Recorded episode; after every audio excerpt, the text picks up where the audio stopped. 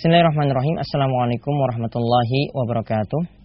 Alhamdulillahirrabbilalamin wassalatu wassalamu ala ashrafil anbiya wal mursalin Nabiina Muhammadin wa ala alihi wa sahbihi ajmain Para pemirsa, pada serial ke-14 ini dari kitab Mata Nabi Suja Kita akan melanjutkan pembahasan sebelumnya tentang masalah tayamum Abu Suja selanjutnya membahas tentang masalah ketika seseorang itu dibalut dengan perban atau gips ya atau di situ ada plester yang menutupi lukanya ya misalnya seorang itu diperban dengan gips ya ini yang disebut dengan jabair dengan seorang itu memakai jabira ya memakai pem, uh, tadi pembalut ya seperti semacam gips tersebut ya dan juga ada bentuknya cuma sekedar penutup luka yang di mana supaya kotoran itu tidak mengenai luka tersebut.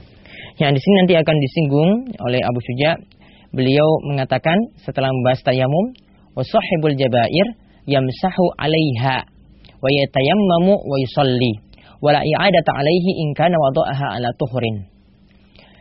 Beliau mengatakan dengan perkataan yang ringkas tentang masalah ini ketika seorang itu dibalut luka ya kemudian memakai perban atau memakai gips.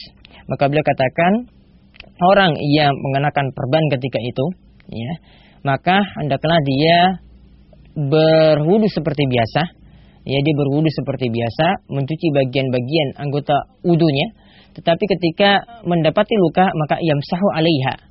Ya, mendapati bagian luka yang tertutup tadi dengan perban atau dengan gips, maka hendaklah dia mengusap ya perban atau luka tersebut.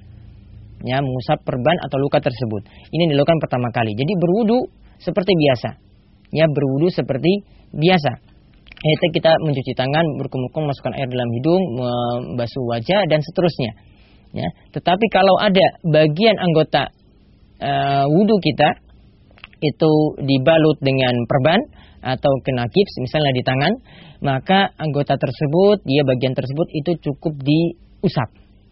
Lalu begitu, lalu setelah itu mamu ya, orang yang tadi sudah berwudu, kemudian dia bertayamum. Ya, kenapa bertayamum ketika itu? Karena tadi ada bagian yang tidak dicuci Misalnya tangan tadi, ya, karena cukup diusap saja, tangannya dibasahin, lalu kemudian bagian yang luka tadi, bagian yang diperban atau bagian yang gips cukup diusap. Jadi wudhu tadi itu belum sempurna, ya. Menurut Abu Suja itu wudhu tadi belum sempurna, maka disempurnakan lagi dengan melakukan tayamum setelah itu. Jadi berwudhu, kemudian ditambahkan dengan tayamum.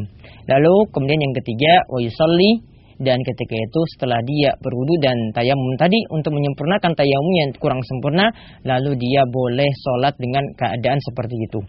Wala i'adata alaihi dan ketika itu dia tidak perlu mengulangi sholatnya ingkana aha ala tuhrin.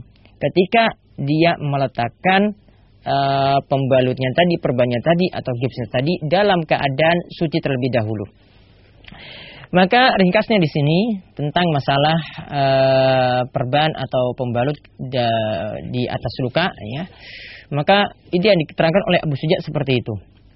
Ya, namun tentang masalah ini ya, pendapat yang lebih tepat ya tidak ada syarat meletakkan uh, gips ataupun plaster ataupun uh, pembalut luka itu dengan dalam keadaan suci. Ini pendapat yang lebih kuat dalam masalah ini karena ini sulit dipraktekkan seperti itu. Ketika kita misalnya mengalami kecelakaan, kemudian tangan kita itu dalam keadaan uh, penuh luka, lalu gitu ketika itu dibalut dengan perban, ya tidak mungkin kita persyaratkan harus bersuci terlebih dahulu. Ini yang pertama. Kemudian yang kedua, tata caranya di sini yang lebih tepat karena perlu kita ingat bahwasanya ketika kita berwudu ada anggota wudu itu yang dicuci, yang digosel, ya, yang dicuci atau dibasuh dengan air. Ya, ada yang cukup dengan mengusap saja seperti pada kepala dan kedua telinga. Maka yang lebih tepat di sini urutannya adalah yang pertama kita mempraktekkan mencuci seperti biasa. Kemudian yang kedua kalau mencuci ini tidak mampu dilakukan maka kita ganti dengan mengusap. Artinya tangan kita cukup dibasahin, uh, kemudian bagian yang luka itu cukup diusap dengan ya tangan yang dalam keadaan basah tadi. Ya, diusap dalam keadaan tang, eh, tang, dengan tangan yang dalam keadaan basah tadi. Kemudian uh, kalau ini tidak mampu dilakukan baru beralih pada tayamum.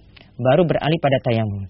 Jadi misalnya ya ini seperti diterangkan oleh Syekh bin Shalih Al Utsaimin begitu juga oleh Syekh Abdul Aziz bin Abdullah bin Bas beliau menerangkan hal yang sama seperti tadi urutannya seperti itu jadi ketika seseorang itu memiliki luka, Ya, misalnya lukanya ada di tangan sini dibalut luka tersebut kan harus kena air ya ketika berwudu. Namun di sini ada uzur, tidak mungkin kita buka perban atau gipsnya.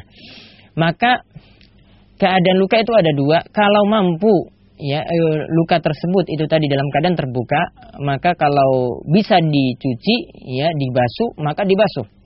Ya, namun kalau tidak bisa dibasuh maka beralih ke mengusap jadi sampai di tangan ini luka yang dalam keadaan terbuka, ya itu cukup tangan kita dibasahin kemudian ini diusap. Kalau tidak bisa, ya tidak bisa karena dokter bilang tidak boleh juga kena air sama sekali, tidak boleh disentuh sama sekali walaupun dalam keadaan terbuka seperti ini, ya maka beralih ke tayamum secara langsung. Ya, beralih kepada, tayamum secara langsung. Ya. Kemudian yang kedua keadaan luka yang kedua adalah uh, luka yang dalam keadaan tertutup ya luka yang dalam keadaan tertutup. Di sini pakai gips atau perban ya dalam keadaan tertutup. Maka kalau dalam keadaan tertutup seperti ini, tetap anggota wudhu yang lainnya itu dicuci seperti biasa, ya dicuci seperti biasa. Kemudian uh, kalau sampai kepada tangan yang luka di sini, maka kalau tidak mampu dicuci, maka tadi beralih ke keadaan yang kedua yaitu diusap.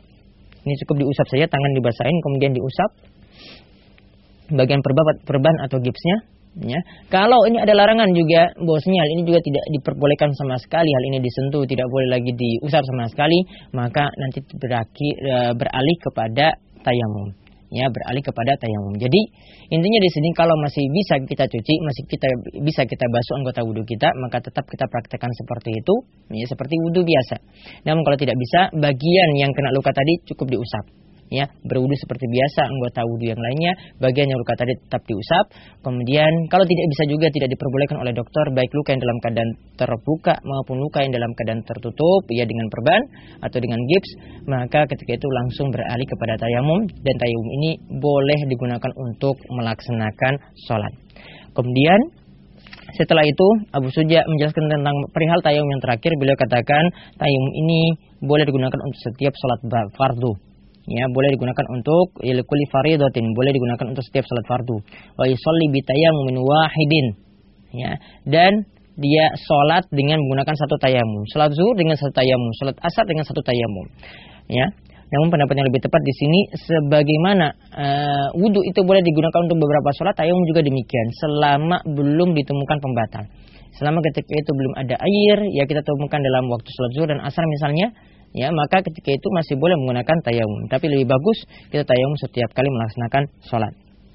Lalu beliau katakan, wa yusalli bi tayammun wahidit masya'a minan nawafil dan seseorang itu sholat ya dengan satu tayamum ya untuk sholat nawafil ya apa saja yang dia itu suka ya apa saja sholat nawafil sholat sunnah yang dia itu suka jadi dengan satu tayamum itu bisa digunakan untuk beberapa sholat sunnah menurut beliau.